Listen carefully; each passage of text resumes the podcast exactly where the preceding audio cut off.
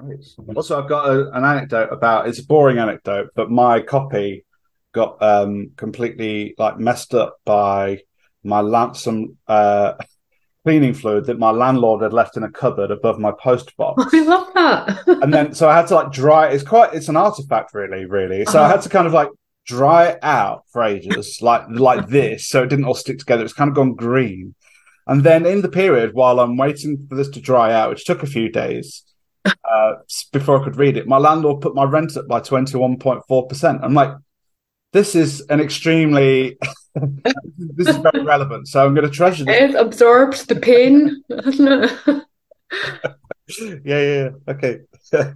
Right. It looks really well read. I'm really happy about that. yeah, it does mean that I've kind of been like, well, breaking the spine, you know, I don't, you know, it's kind of writing all over it. So yeah. Brilliant. Okay. Okay, so um, right, I'll introduce it. Welcome to Culture Sex Relationships with me, Justin Hancock. Uh, I'm absolutely delighted to be joined by Yvette Taylor. Yvette, thank you so much for coming on the show. Thank you. Yvette has written this Really fascinating book called Working Class Queers Time, Place, and Politics.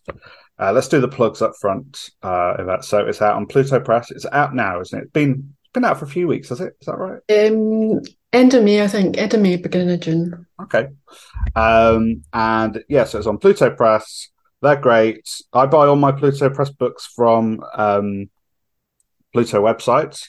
Uh, and I think that's a cool thing to do. They also do DRM free PDF uh, downloads of the book, so you're not tied to Kindles and things like that. It's all very, you know, uh, post-capitalist and uh, anti-platform capital, which we like. So bye, bye, bye. It's really, really interesting, um, fascinating, in fact. And I was saying to you before we came, before we pressed record, that that it's um, it's a it's an easy to read book. It's uh, it's it's not like an academic kind of book it's it's very it's very accessible but it doesn't tell a simple story so we're not kind of te- we're not going to use this podcast to tell a simple story about working classness well working class and queerness um, mm. because it's um, it's interesting how the time and the place and the politics produce lots of unique working class queernesses throughout the book, and you do that through telling stories, um, don't you? Is that is that something you were deliberately doing, or is that a, just a function of um, how the research went?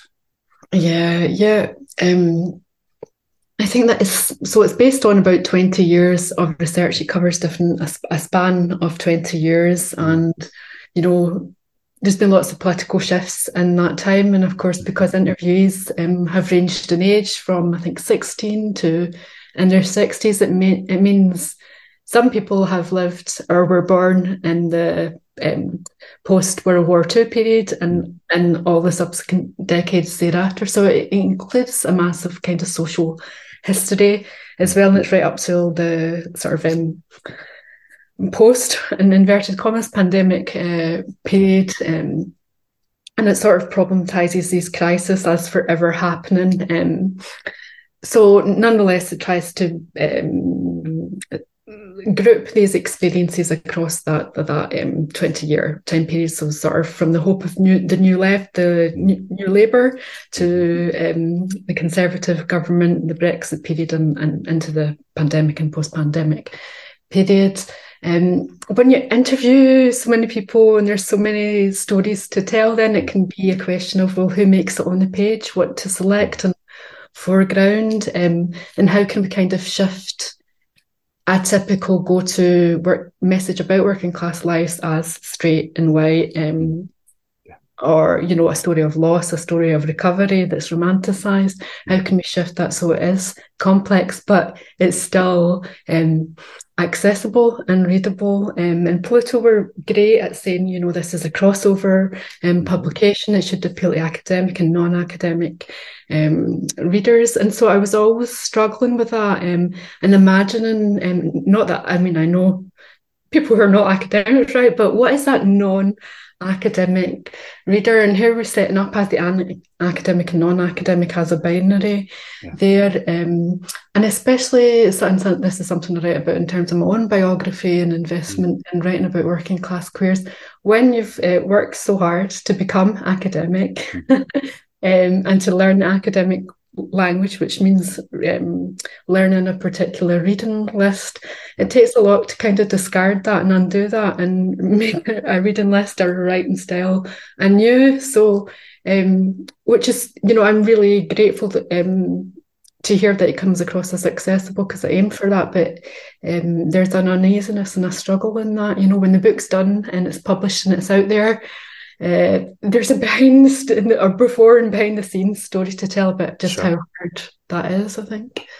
I think it's really interesting how that comes across. That uh, the, the, yeah, you, you bring your your research into this, and you you you you bring your life into this in a, in a way which is um, which intersects. Sorry, I'm using it on the other the other way, dear listener. So it intersects with the stories of the people that you're telling. Um, and so you're almost having to kind of make a case for the, the these the data from these findings from these really in-depth interviews that you're doing over many many years as being really powerful data.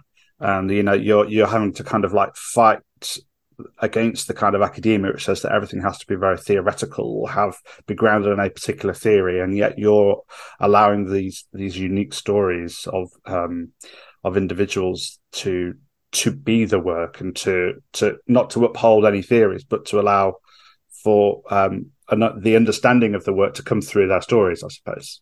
Mm, yeah. yeah, yeah, and it's always a question like um, how your own story is always a social story and how much you put of yourself in the picture so as to um, position yourself vis-a-vis yeah. your interviews um, but also not take up too much space because um, it's not you're not just the sample sample one so to speak so it's always quite tricky yeah. um, to navigate that. But it's never, and it's never a static story. So I didn't want to say like, you know, I am the authentic working class uh, right. queer. Um, when these terms have shifted too. Um, yeah, and I think it's about what what how things are being produced and reproduced, and what and what things do rather than what things are. I think that's yeah. what I found so interesting. Uh, well, and also like really useful um, because I think when there's a, when when there is talk about what it is to be working class and what it is to be queer, um, they're often treated as being very different, um, yeah. and and people end up in this kind of, I suppose people end up what, in my view, you might. I don't know what you think about this. I can mm. probably guess. People end up in a bit of a cul-de-sac where they're trying to kind of define something, mm. and and trying to in in order that oh, I don't know. I don't in order to do what I don't quite know, but your book doesn't do that. And is that was that deliberate in that way that you're trying to trying to see paying attention to what they do and and and how they're produced in that way? Yeah, yeah. So how does it come to matter um, mm. rather than uh, the tightness of yeah. the definition where um, there's multiple definitions and feelings and thoughts uh, around what class is, but nonetheless we can't it still exists and we can still get a sense of it. We can often quite easily um, point to it and know it. Um, and so quite a lot of people talked about that sense of being asked where you're from or um, when that question's felt in educational spaces or in not getting a job or in just opening your mouth. Um, and yeah, I mean, there's lots of different ways that uh, that's disrupted too. I mean, people spoke in multiple accents, but um, people um, from outside the UK as well spoke about. I mean, one interview I of course remember her name then Jasleen. She um, came from the Philippines, worked in the NHS, and during the pandemic, um, the height of the pandemic, um, and was, was responded to my call for participants with like, "I'm not sure I fit your criteria because I'm. I'm not British." um, you know, as somebody who's like charged with saving the NHS and so forth, still doesn't necessarily maybe think of themselves in those go-to imaginings of work, working class and, and, and, queer are. So I think there's uh, lots of work to do there, and I think it's a, a methodological problem that's um, rich rather than you know something to kind of discard or abandon and say, well, working class as a category, and, we can't we can't work with it because I think we can work still with it. Oh, hundred percent, yeah.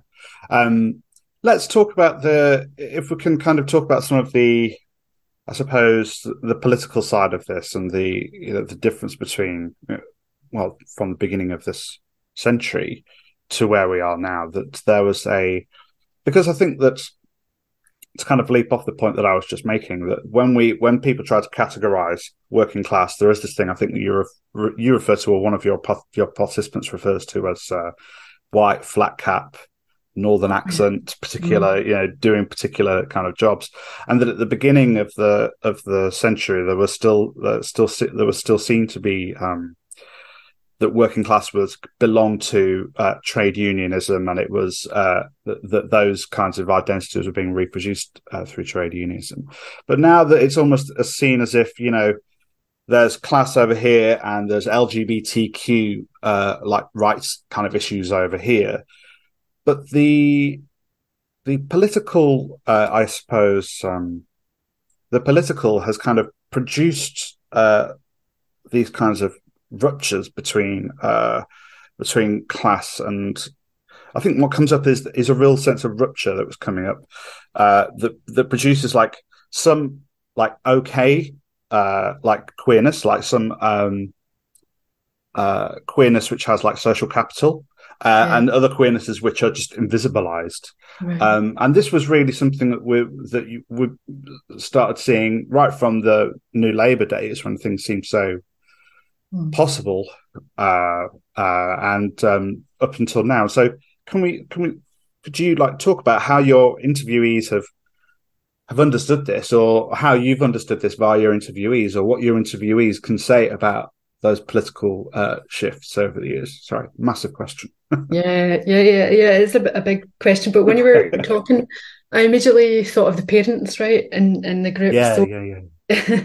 you know, they've gone from um, like potentially a, a, a definitely stigmatized, potentially criminalized in terms of the loss of custody mm. battles. So, um, gone from those times um, of deep stigmatization to feeling um, they have a definitely an entitlement um, to parent and um, and an entitlement to the sort of the resources um, both socially and economically that mm. come with that so that um, expectation that resources will be in place for their child and that social charge to be good parents and to be responsible parents.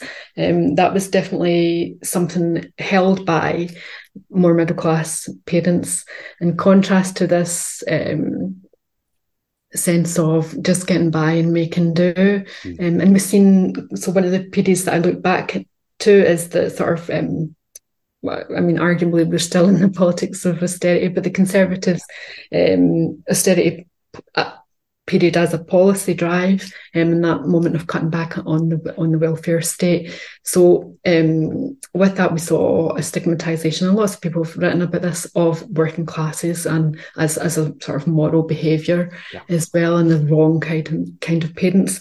And um, I think we saw that as a palpable divide in um, LGBT plus parents, those who, who kind of could say that they were um, part of that sort of. Um, um, David Cameron said he was again he was for same sex marriage, and um, not because he was a conservative, right? Right. And so you had, and I'm not saying that the middle class parents were necessarily um, conservative politically, but there was definitely that distinction around respectability, and because they had thought about their parenting um, and chose parenting and were deliberate and were, you know, were maybe still compelled to prove all the ways that they were good parents. Mm. But behind that proof was this kind of lurking figure of the working class parent who didn't like choose the right school or wasn't schooling their kids properly. And I think you've seen echoes of that in the pandemic mm. as hmm. well. When, um, parents were again, and, and that was the gendered uh, debate too, around who was doing the work of childcare and what that looked like, and how some parents were timetabling um, the successful achieving child nonetheless. So I think I think that's a really interesting moment along that sort of individualization um, and you know. To, um, domestication is that word?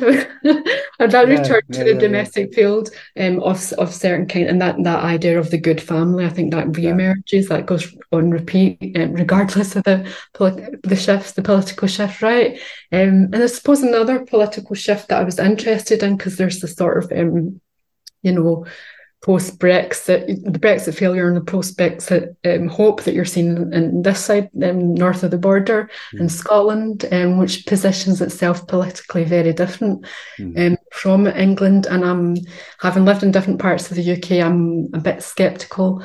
Um, of that as a sort of as the, around the exceptionality of Scottishness. Um, yeah.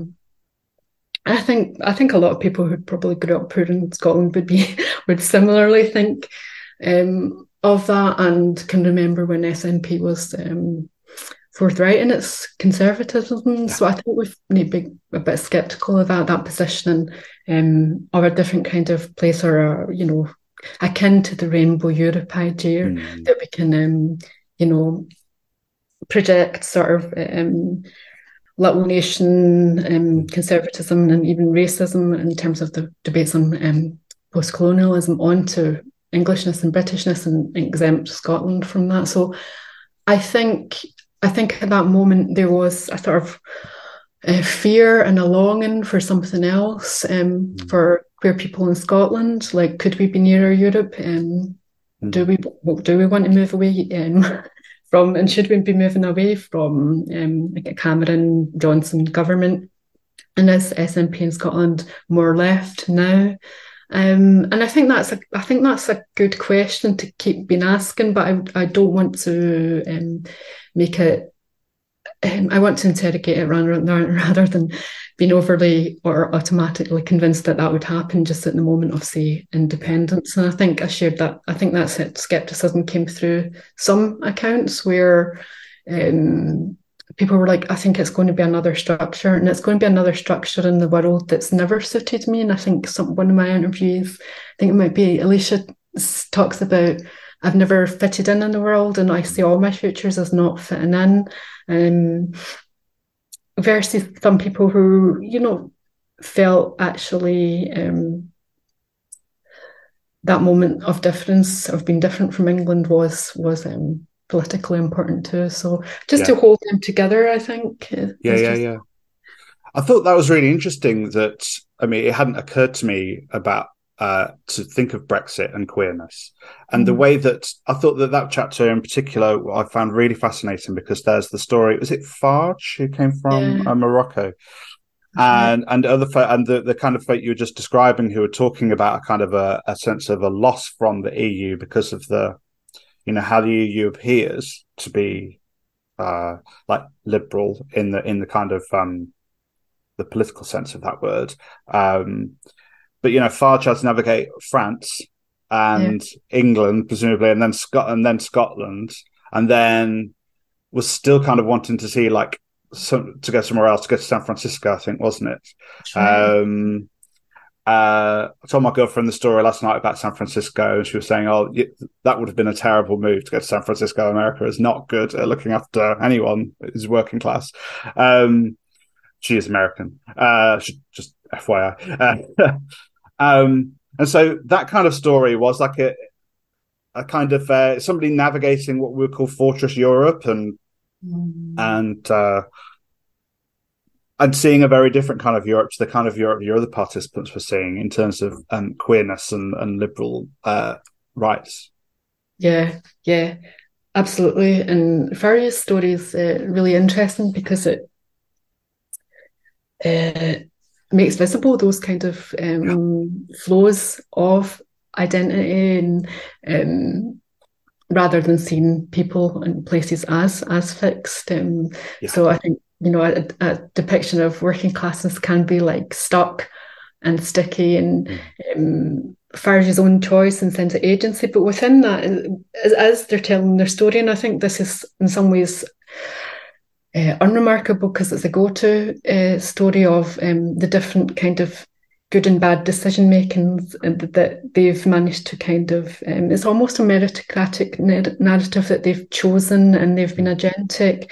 And i should say that um, Farge, as a result of different border um, controls and boundaries and feeling that movement as as necessary um, has moved in states from being middle class um, to a more working class reality. So, um, and and what ha- happens when um, you've had and held sort of middle class capitals but lost them as a result of your gender and right. sexuality. And I think um, Farage's movements and sort of future desires, because they are somebody who's been to university, um, they are somebody who's imagining a sort of future professional life mm. for hmm. themselves. Um, and that's not to sort of uh, discount that. I mean, we all sure. imagine a future, hopefully, um, and the, the books trying to imagine a future um, that's more equalized and has more choices rather than less. Mm. But um, I think that's it's interesting as um,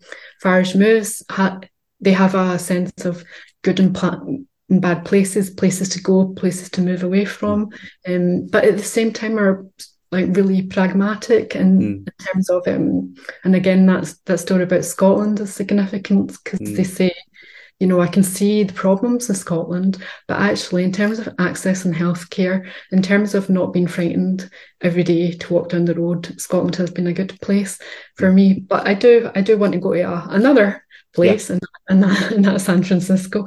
Um, and meanwhile, the places that Farage has um, left behind and lost to some extent they're um, remembered as bad, bad places or places where um, you know sort of homophobia and transphobia mm. is that's a story that Farage is sort of encouraged to tell through the um, asylum process as of well. Of course, yeah, yeah, yeah, of course.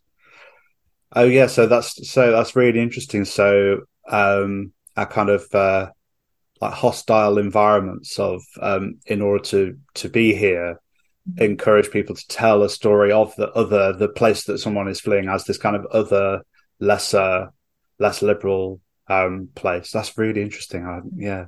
Mm. Um, um, yeah, sorry, I've got completely sidetracked. That is really interesting. Um, because Farage is actually also wanting to go back to Morocco.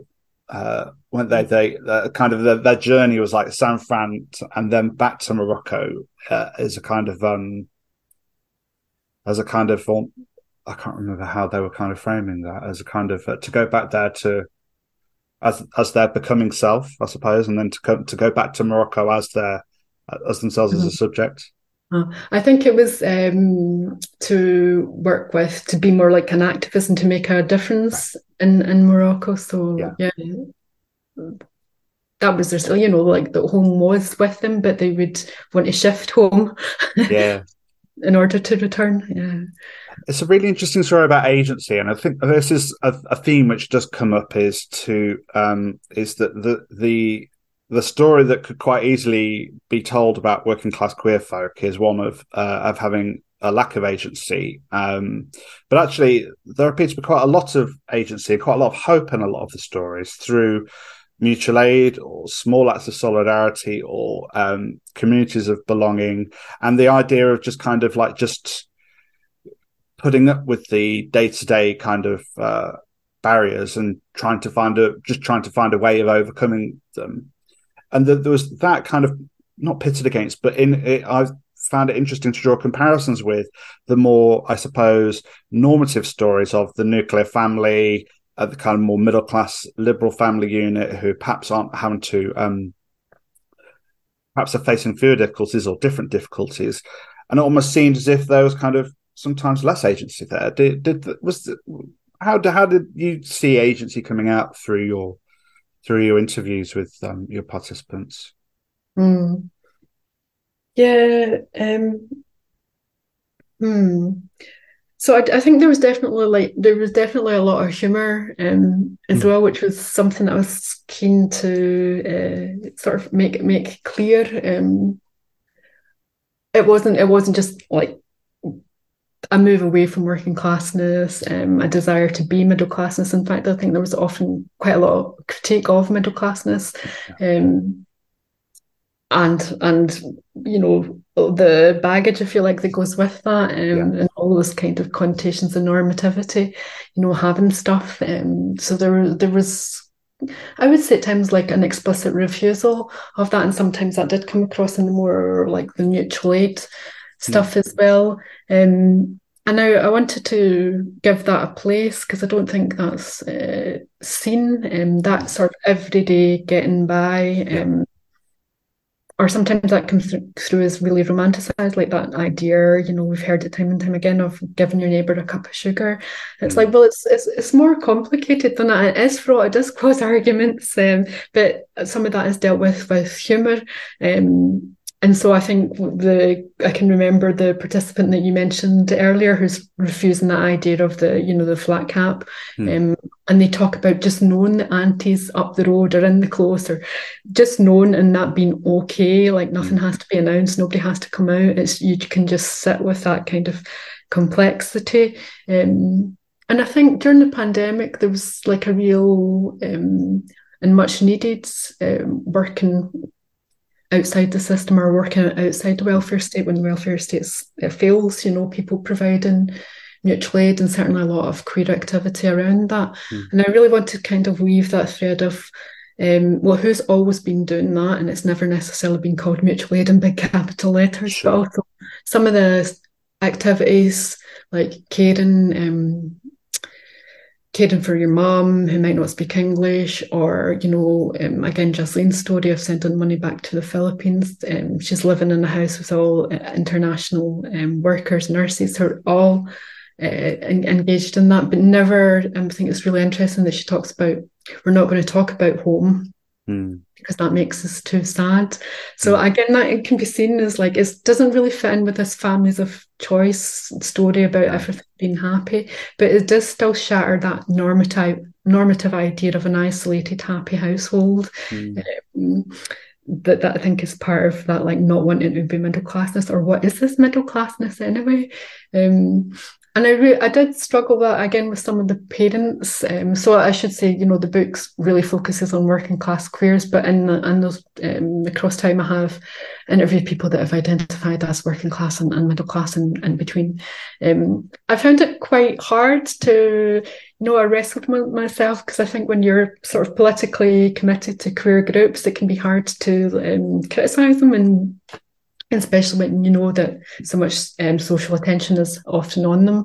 Yeah. Um, and so I recognised that middle class uh, families were often struggling too, and sometimes it was struggling with that very notion of respectability. As do you know yeah. what you're you're always going to feel that what, is it they were striving for? And I think. Um, sometimes that is more about, I guess, recognition and recognition for rights that you've not had. Um, mm. And sometimes in I, I, think that can make him all the more desiring of wanting to fit in and yeah. to have recognition. And for others, they have just gone, well, this is not something that I or my community or you know my neighbourhood will ever have. Um, mm. What else? What else can be done then? Yeah. And I think one of the the other really interesting themes that came out of this for me as well is the how um, during this period, it's been a tumultuous period of dramatic mm. political change, but also cultural change. The, I suppose, what we would call the, um, what we might call the neoliberal subject or the the individual subject has been produced over that time, both uh, through the stories we tell about what it is to be the, a subject, uh, a person, human existing, dear listener. Uh, maybe you, dear listener, perhaps you're a subject. I hope all I hope all my listeners are in some way subjects or agents. Um, but uh, not bots. None of you are bots. That's good. Uh, there are thousands of you. You're not bots. That's important to me. Um, but this, but the, the individualization of um, class and queer identity has has also materially uh, been produced through things like, for example, the loss of Sure Start centres um, mm. which came up in the book. And a lot of people take the piss out of Sure Start centres as being the thing that Blair did that wasn't, you know, that existed for a bit and it wasn't very good. And now, you know, the problem was not necessarily the Sure Start centres, but it was the the lack of the transfer of power. Um, uh, you sexual health kind of comes up a lot in your stories and like sexual health clinics and things and uh, I, which is where I used to work uh, a lot of spent a lot of my working life in those clinics and they largely gone. A lot of those have largely, a lot of those spaces have gone. I used to be a youth worker. Those spaces are pretty much gone. Um, certainly where I trained as a youth worker. So the sites at which there was possibility for collectivity have gone. So which has produced these like individual subjects in their I suppose, uh, in, in these uh, the kind of nuclear units, and that is what it is to be a, a kind of like a, a, successful queer subject is to be is to be yeah. this kind of uh, agentic uh, self, isn't it? And yeah. it's really interesting how your book really tells. This is one of the stories that keeps coming out throughout throughout a lot of your interviews. Yeah, yeah, yeah. I was I was taken right back there to the um, the young gay men's group in the northeast of England because it's like those places don't exist and as critical as we were of them at the time you know mm. safe space that has a door policy it's not letting me in uh, yeah. you know too much alcohol whatever the critique was you're like can we have those spaces back now uh, yeah it's true it's so true yeah.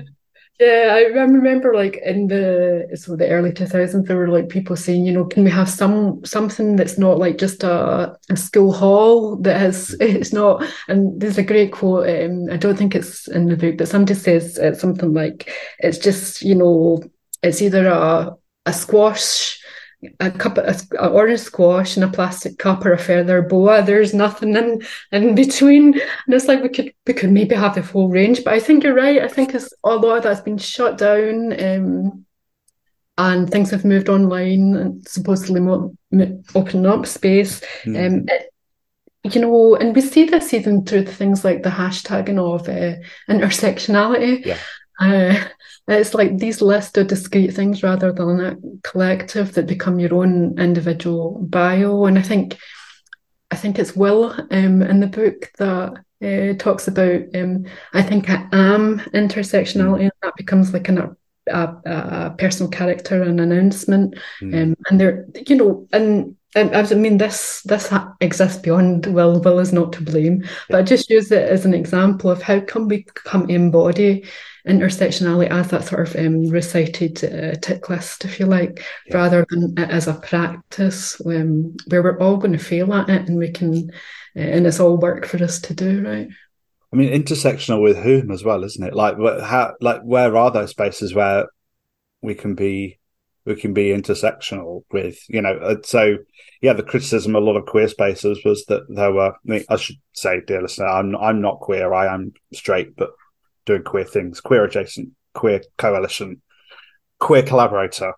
Um, but you know, a lot of places that a lot of queer spaces that were uh, that were available were very white, very ableist, um, just uh, lacking in accessibility, which you talk about in the book as well. Really uh, important interviews about disability uh, in your book, which we're uh, quite happy for us to chat about. But a lot of those spaces have also gone. So, you know, the queerest thing I've ever seen recently was um, a furry meetup in a Wetherspoons. So there, there are possibilities to queer spaces, but those queer spaces weren't, weren't great, but have also many of them have gone.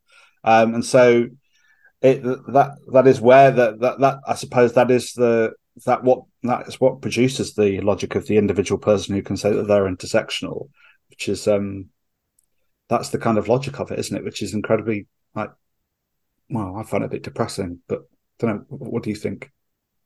Yeah, yeah, it's it's uh, it's pretty depressing, unfortunately. uh, and, and I think that that point about the whiteness of these spaces, um because um, these are not as like I've always struggle with that. Like if you're asked if if you're talking about loss, we need we need to be careful and not sort of romanticizing that as a, a state to return to, like yeah. like the nation, for example. And so um, I was thinking about Nika's story, um, and, and Nika lives in the Highlands. Mm. Um, and I, when I interviewed Nika, it was like returning to the Highlands or, or in, in the particular city like 20 years after I'd been before, and it was a very different city, and it had um, I had uh, LGBTQ plus um, uh, cafes, although somebody's pulled me up and said there's no cafes. But if if it's got a rainbow flag, I'm calling it an LGBT right. cafe at least. Um, uh, but we were kind of like uh, I was aware that we were being surveilled. It felt like mm. uh, maybe it's not that friendly actually, but I I, I don't think that so you can have like queer friendly or queer spaces, but still experience them as pretty as pretty hostile, which is maybe a repetition, you know, and maybe we're saying same thing, same thing. Um, and in terms of um, disability as well, um, people did talk about that um, and yeah. occupying occupying spaces differently and and what what that would mean. But um, yeah, I, I definitely think um, in terms of uh, some areas. So I talk about um, provincial versus cosmopolitan spaces and where do mm. we imagine like queer life residing? And um, quite often asked like where did you find them? And i'm like look i've told you i've interviewed like 250 whatever hundreds right? Hundreds of yeah. people. I can still be pulled back to that question well where did you find them? And the answer is like everywhere. Yeah. um, and it's not just in the lgbt community center of the past. Um, but i think it says something about uh, what is imagined in these other places, whether right. that's Morocco or the Highlands. Yes. Uh, mm. yeah, I remember when I was writing my first book with uh, Meg John Barker uh, in 20, 2016. So I was telling my, I'm from a working class family, and um, I went up north and I was, uh, and then I realised that I was having to explain Meg John's pronouns because Meg John was a they. And I was telling my auntie Maureen, who sadly passed away since then, and she gave me a right bollocking and said, Don't you come up here with your London way of trying to teach us about these things. We've always had these. Someone, when I'm the kid, you know, the street where I grew up on, we called them a tomboy or we don't know, but we always referred to them as a they, and it just made sense. And, you know, so I'm like, oh, God, okay. So I was like othering my own family. And I think there is that kind of thing where, where we take these kind of liberal middle class discourses about queerness and think that they can't possibly exist in these other spaces, these kind of uh, I'm going to use a fancy word, subaltern spaces, these kind of like invisibilized spaces uh, that we were kind of talking about. And I kind of recognize that a lot. I don't know whether that's just a kind of like a something that I see in me, and so I can see it in other people. But I think that was perhaps those kinds of ideas were also coming out from some of your interviewees and in some of your writing as well. I think is that right? That that's definitely right, and I think a lot of them. Um, I mean, I, I, guess we imagine sort of queer life um, or that moment of coming out and transition is sort of um, often told as a moment of like escape from family, you mm. know, moving yeah, to another city or moving to the university, and that's the place where you come out and. Mm. Um, a lot of people never had that story to tell, right. but still had the vocabulary of uh, being queer and using different terms. Um, mm uh, over time. And uh, you know, I think uh, I think it's Sally who opens one of the chapters and says, you know, call me um, Dyke and call me this, call me. There's a whole wide ranging vocabulary of terms, but then goes, I'll settle, I'll just settle on on lesbian, um, and I think that's that's really important to remember. Like, mm. you know the acronyms and terms are like for our use, never to fit us in. Um, they always stretch beyond that. And I think I talk about working from the working um, a bit with the Scottish Parliament during the pandemic. Mm. And um, you know, I, I thought I thought well, I would, I would use the same sort of acronym um, that I generally always use, LGBTQ plus, and because at some point you need to decide, right? So I was like, yeah, I'm definitely like the Q's going in there, um, and it kind of came off that policy document um, because. Um, like like lots of parliaments, um, they've got as far as LGBT um, and like the LGBT action plan. Yeah. Um, and I just think that's really interesting um, how a community vocabulary that that's still contentious, you know, and um, yeah.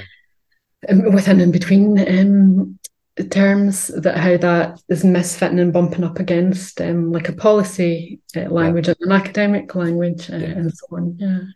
It's it's about um it's the it's the it's the how we make use of these terms, isn't it, and what we do with them, and and I think that I think in that way, uh, this kind of leads me to just the final kind of question I have for you, which is, I suppose that when we start to have these, um, if we start to make these kinds of terminologies kind of fuzzy, or think about what we might do with them, or what they might, what the terms might do, uh, what square brackets else close square brackets might they do, uh, which is like an academic kind of uh, uh, like way of phrasing it, um, then we can start to. Then there is this possibility of like connection and solidarity with folk because, and I was kind of, I was certainly reading this in terms of there was the there was the church, wasn't it? Wasn't there with the I can't remember the MCC church, right?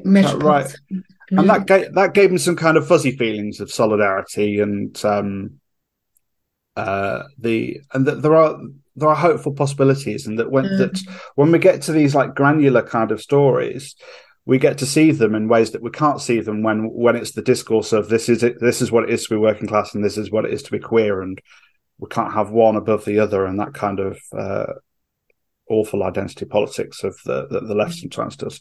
But mm-hmm. there is the, there are those in those in these granular spaces. There is this possibility of solidarity, isn't there?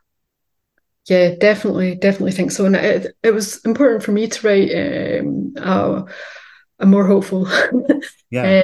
Book as well because you know even when we're telling our stories of kind of pain and exclusion and inequality um, you know as somebody who's benefited from um, you know state funded education um, and as somebody who's you know uh, climbed the ladder if you like in academia i don't want to end and pull it away and say no we, uh, education is yeah. uh, not a space for you or it's you there's only pain here and um, even during moments of strike action you know i think I, i'm somebody who's benefited from education. So education should be a place of hope, and maybe that is just in the production of a working class uh, reading list, or you know, um, decolonising the curriculum, for example, or thinking about the feminist classroom. I think there's a moment of hope. Um, things can be done, but I think that um, MCC is a, a really great example as well. I think um, of that sort of community getting by, um,